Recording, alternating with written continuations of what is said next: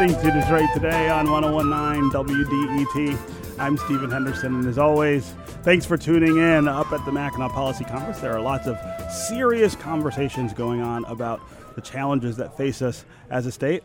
I want to have a less than serious conversation, though, at the end here. And I'm going to be joined by three of my favorite people here in the state of Michigan. Kelly Rossman McKinney is CEO and principal of Truscott Rossman Consulting Firm. Kelly, welcome to Detroit today. Why, thank you, Stephen. John Truscott is the president and principal of Truscott Rossman. John, welcome to Detroit today. Great to be here. And Ron Fournier, longtime journalist and political reporter, is the new president of Truscott Rossman. Ron, welcome to Detroit today. Thanks for having us. It's good to see you guys.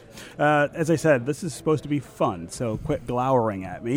uh, I'm not glowering. This is my last is your, day I was at gonna say, Truscott Rossman. You're done, and you're going to go. So I have I have the same question for Kelly and Ron, which is what on earth is wrong with you? Uh, Kelly, you are going off to run for the state legislature. I am. Now, after all of this time, uh, lobbying and uh, doing uh, other kinds of activities, you'd think you'd learned your lesson uh, about the futility of such uh, work, but uh, you want to go off and do it. Tell me why. No, well, because I believe that the legislature has a job to do that has not been done in many years. That we need folks who are responsible, who are compassionate, uh-huh. who are willing to leave their party colors at the door and find compromise in a way that serves the greater good. Yeah. And if people like you and I, Stephen, so put it on your bucket list. Yeah, if no, people thanks. like you and I don't speak up and step up, then we have to shut up. And I don't know about you. I'm no longer willing to shut up. So I, am at a time in my life where this is something I can do. I can get it, back yeah. to the state. Yeah, Uh, I'm excited about it. I'm loving every minute of Uh, it. tell me about the district that you're running in. So the district is um, on the west and north of Lansing. It includes Eaton, Clinton, and Shiawassee counties and a northeast quadrant of Ingham County. It goes everything from kind of an urban area all the way to super rural. It is Yeah. a fascinating microcosm of the state, and it's it's wonderful. I've gotten to see corners of our state that I never would have seen yeah. otherwise. Yeah. Uh, you like your chances there?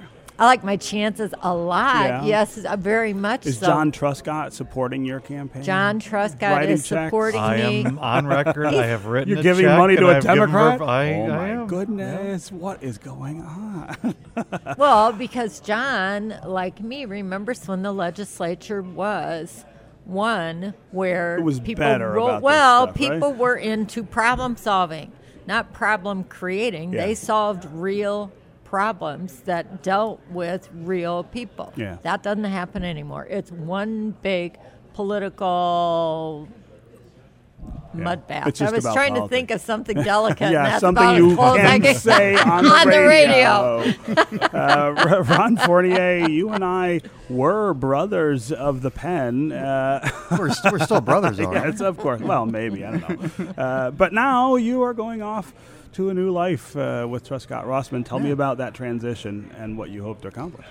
I'm loving it. I, you know, I had a, a lot of luck as a journalist, a great run covering the White House and Bill Clinton in Arkansas, and being a leader of a newsroom in Washington, and Yeah. then a newsroom here in Detroit. Um, but I'm getting of the age where you know I, I got to keep learning. I got to keep doing new things, and I, I I've been wondering for a long time what would it be like to not be on the outside looking in. Yeah. What would it be like not just criticizing? What would it be like if I was actually in the room and able to advocate for people and, Tell and issues that I really care about? think, right? Exactly, and coming in at a level like this for a firm like this, I'm going to be able to represent only people and, and, and, and institutions that I really care about. And I've only been doing it for four weeks, but it's been the biggest thrill. It's been right? a thrill to be able to, hey, she's got a problem. Instead of me just writing one column and maybe doing a little bit of help and then moving on, I can get You can 20 people in, writing, yeah. and I can get a, a lot of people writing about it, and I can I can affect a company, I can affect a cause, I can make life better for people. And and talk about some of those issues. What are the things that uh, you're getting fired up to work on? Well, the, the, the first one that uh, when I first walked in, John said, "I want you to meet this woman named Mary Buchzeiger. She's a CEO of Lucerne International in, in Auburn Hills, uh, Michigan. She she uh, brings in um, uh, hinges that are, that are put on the outside of the Wrangler, and she's a Republican. And uh, the Trump tariffs are going to destroy her company. So I talked to her. She's incredibly dynamic. She's charismatic. And my first thought is, man, this is going to be a hell of a column. Whoop, whoop. I can't write just one column, but I was able, uh, uh, through um, help from my colleagues and the connections that I have, uh, we got the New York Times to put her on the front page of the of their business section. She was in the Wall Street Journal. John King mentioned her on his show. The NPR did a three minute special. Michigan Radio, Crain's Detroit, Free Press News. We've helped Mary build a platform that's going to help her employees stay working. That's going to that's going to take on Donald Trump on an issue that I think he needs to be taken on on uh, very strongly, and with a, a really strong advocate like Mary. I'm finding joy in that in a way was that I haven't in journalism in know, a while. uh, I've always had this uh, this thing that I talk about where after you've finished writing a piece, there's this like 20 minute high that you that you get. It's this sort of sense of accomplishment. Mm-hmm. Yep. Uh, do, are, are you finding the similar sort of response from from doing this? Or I, I am, and it feel different? and I'm a little bit surprised. Um, but, but, but, but I am. I wasn't sure how I would how I would take to this. But um, look, at first, uh, journalism is an incredibly noble profession, and I was honored to be able to be a part of it. And thank God, there's still people like you in it. It is a mission. You know, I got up every day excited about maybe being able to move the needle. yeah.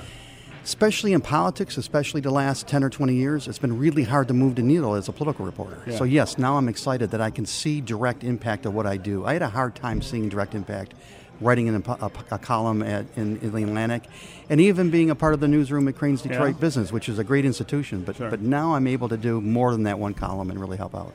Okay, so John Truscott, I asked Kelly and Ron what was wrong with them. I'm going to ask you, why are you hanging out with these two? What's wrong That's with a, you? that- that's a good question. I, I, I'm going to flip it a little bit and, and say I, I'm the lucky guy Yeah. who had a great eight year run with Kelly. It was a phenomenal experience. I think we accomplished almost everything we set out to accomplish.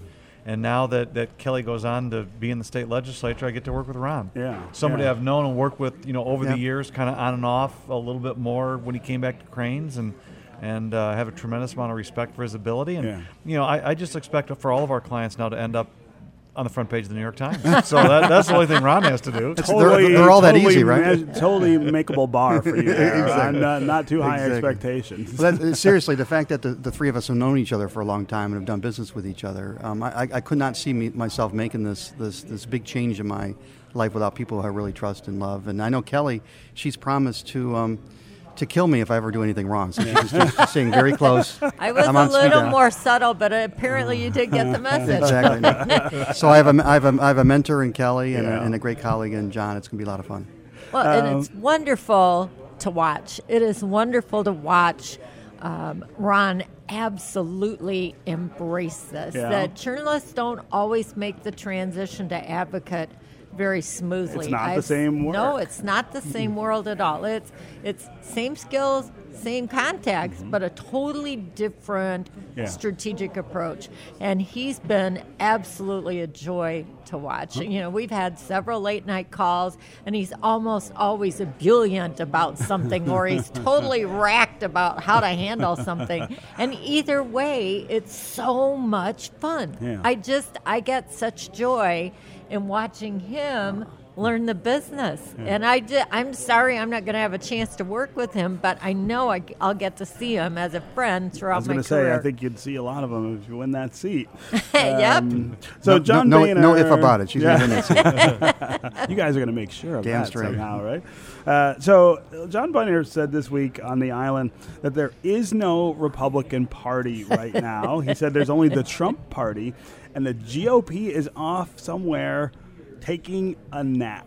Are they taking a nap or are they dead? They kind of look alike. Well, I don't know. I'm gonna. I'm asking you guys. What does that mean, John? I'm going to start Oh, great, with you thanks. because uh, you have been uh, The a- a, Republican. stalwart Republican voice in this state for a really long time, and you you have seen the changes in the I have. party, and you and I have talked about this before. I, you know, I, I think if I had to analyze it right now, I'd say there's a couple of different Republican parties. Yeah. There, there is the, the, the party that I've belonged to and identified with pretty much my whole adult life. And there are a lot of us up here. Um, and, and I look around the people that I worked with in the Engler administration, people I'm still friends with, and we all feel the same way. I mean, the, the party has definitely moved way beyond what we were, where we, we were economic conservatives, and that's what we cared about. And it was just trying to grow the state and grow the country. Um, I think a lot of this has been driven by social media and the ability to say things anonymously, uh, say mean things anonymously, and so there's just there's a cultural upheaval going on. I think on both sides of the aisle, um, but I think the we my Republican Party still exists, but we're just not organized as such with the apparatus. Yeah. And I don't think the Trump Party has the apparatus either. It's kind of in flux right now, waiting to see where things end up. I mean, but the chaos is working to its advantage, it seems like, which is sort of counterintuitive, isn't it? It is. It's kind of this rebellion, anger, uh, you know, anti-establishment, yeah. kind of all balled up into one, and that's what we're dealing with right now. That will continue to shift where it ends up, who knows? It could get better, it could get worse. I just don't know. Yeah. As you know, I, I, I, don't think there's equivalencies in the parties. I'm, I'm definitely a left of center guy. But one thing that is going on that is similar here is that neither party is adapting very well to the change. Yeah. They're not adapting to the new economy. They're not adapting to the new demography, and they're certainly not adapting to the new way of communicating. The the power that each individual has to communicate and the democratization of, of communications. Um, and they're they're both just lost contact with people today. Yeah and if, if they're not careful, um, uh, and I think the Republican Party is in bigger risk than the Democratic Party, but they're both in danger of losing their relevance in the next century. So, Kelly, are Democrats, uh, uh, you know, basking in the in the chaos? No one. Right? I don't think anyone should be basking yeah. because, um, d- despite what John and Ron said, and I totally agree with them they're at the the sort of 30,000 foot philosophical political perspective when the people I talk to when I'm going door to door their concerns are very real and have nothing to do with partisanship. Mm-hmm. Their concerns are the crappy roads, they're worried about where their kids are going to go when they get out of high school. They're worried about what their kids are going to do. Can they afford college? They're worried about are they really getting the kind of education they thought they were getting? Mm-hmm. They're worried about the quality of their water. They're worried about real life things that you and I, all of us, sit at the kitchen table every day and talk about. And and it, that's why I'm running because those people no longer have a voice in Lansing. The legislature doesn't go to their equivalent of a kitchen table, roll up their sleeves, and get to work. They're not true problem solvers. They're taking political maneuvering and pretending that that's solving a problem, and that's bull. Uh, but at the same time, voters bear some responsibility for what we see, don't they? I mean, uh, the, the, the way that they punish, for instance, people. Uh, who try to uh, work across the aisle and say, "Hey, no, I want somebody who's more a purist. I want a, I want a leftist Democrat, or I want a really far right uh, Republican." But then when you get it, uh, you learn that well, you know it's hard to get things done. So, so keep in mind that the vast majority of voters aren't even paying attention to what's going on politically in terms of who's right. running what the what the issues they're running on. They're not paying attention until what Very 30, 45 cycle. days yeah. before the election. And I don't blame them. They are busy, and it is hard to pay attention and stay in tune. So, so can we solve that by electing different people, people like me. yeah, Thank you, Stephen. I'm shocked to hear you say that, Kelly. Uh, okay, we're going to take a quick break. When we come back, we're going to continue my conversation with my friends from Truscott Rossman. Stay with us on Detroit Today.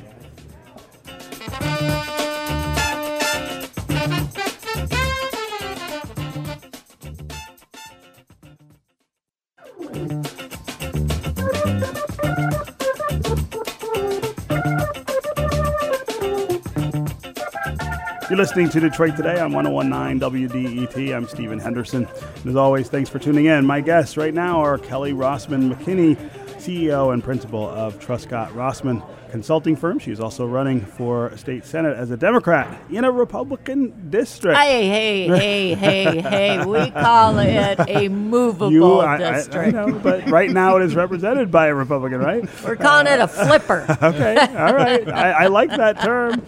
Uh, also, here is John Truscott, president and principal of Truscott Rossman, and Ron Fournier, longtime journalist and political reporter, and the new president of Truscott Rossman. We were talking before the break about the GOP and, and some of the problems that uh, that party is having. Let's flip the, the, the spectrum a little bit.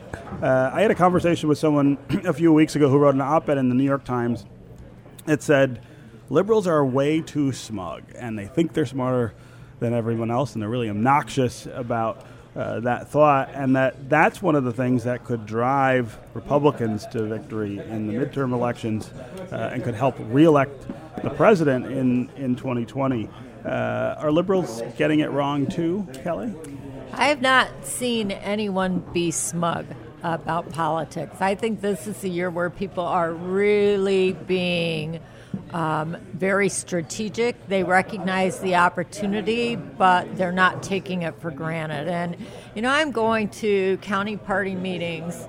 Um, there are four different counties that are represented by my state senate district, and no one's taking anything for granted. Now, it may be the political pundits who are coming across as smug, but the people who are um, uh, in the trenches, they're not smug at all. They recognize an opportunity, but they know they have to work hard to take advantage of that opportunity. Ron, are uh, liberals smug and not connecting with uh, with voters the right way? I hate to overgeneralize, but um, any any pundits and anybody on the left who's using uh, social media, the new voice they have, the power they have to um, declare victory too soon, or even worse, to call anybody who supports Donald Trump stupid or a racist, um, who condescends, who doesn't try to walk a mile in the other side's shoes and try to figure out how you might be able to pull them over to your side. Anybody who acts like that, yes, it does turn off the other side and it does incite them to come out and vote, and it does close minds and it makes it. Uh, um, again, it, it's how you have two parties that just run to the corners. But uh, so some of them are racist, uh, and and don't we have an obligation on some level to say, look, that's racist? I mean, some of the things the president is saying yeah, we have, quite racist. We have an absolute responsibility um, and right uh, to call out racism for racism. Um, but we shouldn't overgeneralize um, all liberals as being smug um, or all, all Trump voters as being bigoted and racist. As, as, as, you know, in a county very close to uh, where this show broadcast, Macomb County voted twice for Barack Obama and then voted for Donald Trump. Uh-huh. So uh-huh. how tell me how you know tens of thousands of people voted for Donald Trump and voted for for Obama and being bigots. It just yeah. doesn't always add up. No, it doesn't. Uh, John, uh, what, what do you think of the troubles that the Democrats have right now? You know, I think it's really easy, as, as Ron said, to go to the extremes on, on both sides. I think the Democrats may be doing that, um, you know, especially nationally. Uh, the the whole progressive movement has has an opportunity to swing way too far left, and I think that's what scares average Americans is is an extreme on either side, and that's what they tend to rebel against. And I I think that the Trump election was born from a lot of people seeing major change, major upheaval, and saying, you know, kind of what's what's happening. people are disrespecting the flag and burning it and disrespecting police, and that just kind of had this visceral reaction where we just want some normalcy as we've known it, and that's you know I don't think we're necessarily getting it, but it's it's as it was the closest vote that they could cast to get it. So I I think there's trouble on both sides and these things tend to work themselves out after some pretty major upheaval. I think empirically, the Republican Party is going much farther hard to the right than the than the Democratic Party is going to the left. The Democrats should take advantage of it and not not make the same mistake and, because, and, hurt their advantage. Because reaching out to that middle is, is the way to win, right? Exactly. And if the other party's destroying itself by running to the right, let them. well, and if I could just add, I don't believe the vote for Trump was viewed by as many voters as a partisan vote as one might think. I think it was their way of saying, I'm mad as hell and I'm not going to take it sure, anymore. Sure. So I don't view it as a partisan vote. And Macomb County is an excellent example of that, whereas you said, voters went for Barack Obama and then they totally flipped because they are mad as hell. And the only thing they have to use to show how angry they are is that vote. Yeah. That's why Macomb County is such a great epicenter of American politics. They also went for Bill Clinton in '96 right. right. and went Ronald for him harder in '92 than they ever had before yeah. because he was the agent of change. Right. Yeah. He was a disruptor. Okay, let's talk about uh, transit, which we never talk about transit in Michigan, right? Yeah. oh my gosh, the perennial. Transit. We have perfect transit. that old chestnut. Uh, right. Um, uh, you know, the RTA discussion up here on the island uh, was really interesting to me uh, for a couple reasons. Uh, but but the chief one is that um, the pushback from Mark Hackel in particular to this idea that we take another run at uh, funding the RTA in 2018 seemed to be about something more than transit. Uh, it, it, seemed quite uh, quite personal, and he he seemed like he felt. Uh, I don't know, bullied maybe uh, in, in, by by the people who who support it. I, I interviewed him and Warren Evans together I've never seen the two of them interact the way uh, that they did. I mean, and and uh, these are two guys who respect each other. They were both former sheriffs. Uh, they can talk about being cops for hours together. But when we started talking about transit, it, got very tense. Uh, and and I wonder if we've gotten to a point where it is about something other than just can we get people around better around here, and is now this this referendum on uh, whether you're from Macomb or Oakland or Wayne, and whether you got to stick up for your own and tell everybody else, you know, we like you, but we can't help you out. Uh, that seems a really dangerous road to go down, John. You know, it's almost like we should leave this debate up to younger people who are actually kind of living and yearning for a better transit system. Mm-hmm, um, mm-hmm. We hear all the time now of people who are younger professionals living downtown and commuting out to the suburbs. I mean, that is a flip that I never thought I would see in my lifetime. Um, but it's not just Detroit that's growing and urbanizing, it's the Royal Oaks and, and the Ferndales that are, you know, so there's, there's something going on that's really positive, and that connection, uh, transportation wise, just isn't happening. And this has been a debate at this conference, you know, whether it was a DDOT and the, and the suburban system it's been going on for 30 years yeah. and hasn't been solved. So, I mean, the leaders that are here have shown an inability to solve it no matter what it is. Maybe we need another way. Hmm. Ron? So um, I had the same experience as you did. I interviewed uh, the big four, uh, Hackel right. and, and, and, Brooks Patterson and Duggan and uh, uh, Evans at the Eight Mile Association about a month or so ago. And the conversation around RTA. I heard that got really nasty. It was interesting. The conversation was pretty typical at first. You know, they were staking out their positions, and there was you know obvious difference between Patterson and Hackel, and on the other side Duggan and Evans. And I let it unwind, and right towards the end, as they were trying to wrap it up, I said, "Let's talk about the elephant in the room. How much of the opposition in Macomb County and in Oakland County, but especially Macomb County, has to do with race?" Evans jumped right on it, uh, uh, uh, uh Executive Evans of, of, Wayne County, and mm-hmm. said, "Obviously, race is." Um, the, an underlying factor, an underlying something shadowing um, just about every important issue in Metro Detroit, actually in the entire country. Sure.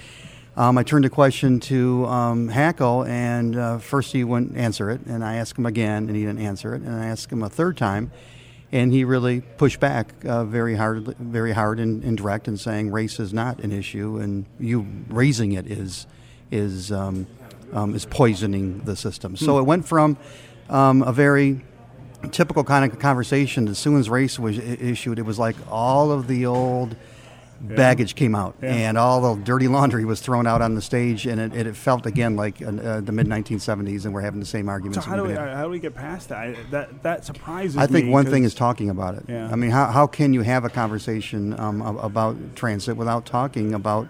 Um, you know the old eight mile bugaboo and, right. and uh, right. the, the, the worry that people who don't look like us are going to be um, driving out past us. And we have to talk about how it's important for all of us that people who are living in the city and, and, and, living in Novi need to have transportation, that the fact that they have to take two and a half hours on two buses and a bicycle to get to work isn't good for any of us. And the only way we can get to that is if we talk about, um, uh, as, as, Evans put it, the 800 pound gorilla. Yeah. And it's not, it's not just the people who want to get to jobs, but there are employers especially in Oakland and Macomb, who have jobs waiting and can't get workers to those jobs. Yeah, yeah. When we worked on the RTA millage two years ago, we ran into this very same problem, although Hackel and Brooks were not as direct. Mm-hmm.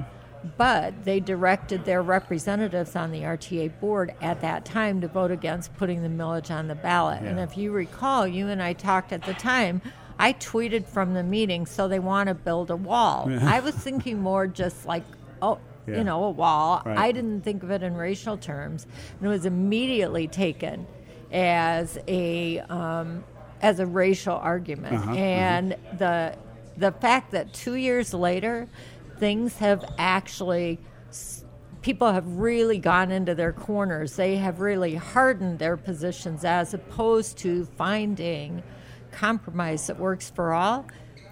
That's terrible. That there are jobs sitting open.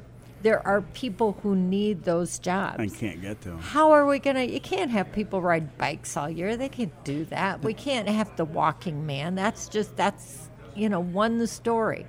I think John John's right. This is generational. Um, the, the, the people are going to have to lead the leaders because the leaders right now are being led. Hmm. Um, um, Brooks Patterson and, and, and Mark Hackel uh, don't want to try to convince their constituents why this is a good idea.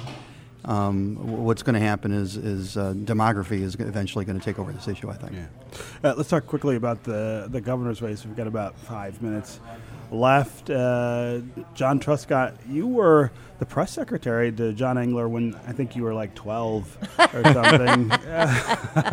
Add just a few years to that, but not many. Not many. Um, uh, is there someone you see in this race who reminds you of the person you worked for, like uh, that that style of of leadership, uh, that style of getting things done? No. No. I, I really No. don't see anybody with that. Um, I mean, one, his experience in the legislative process was unlike any other.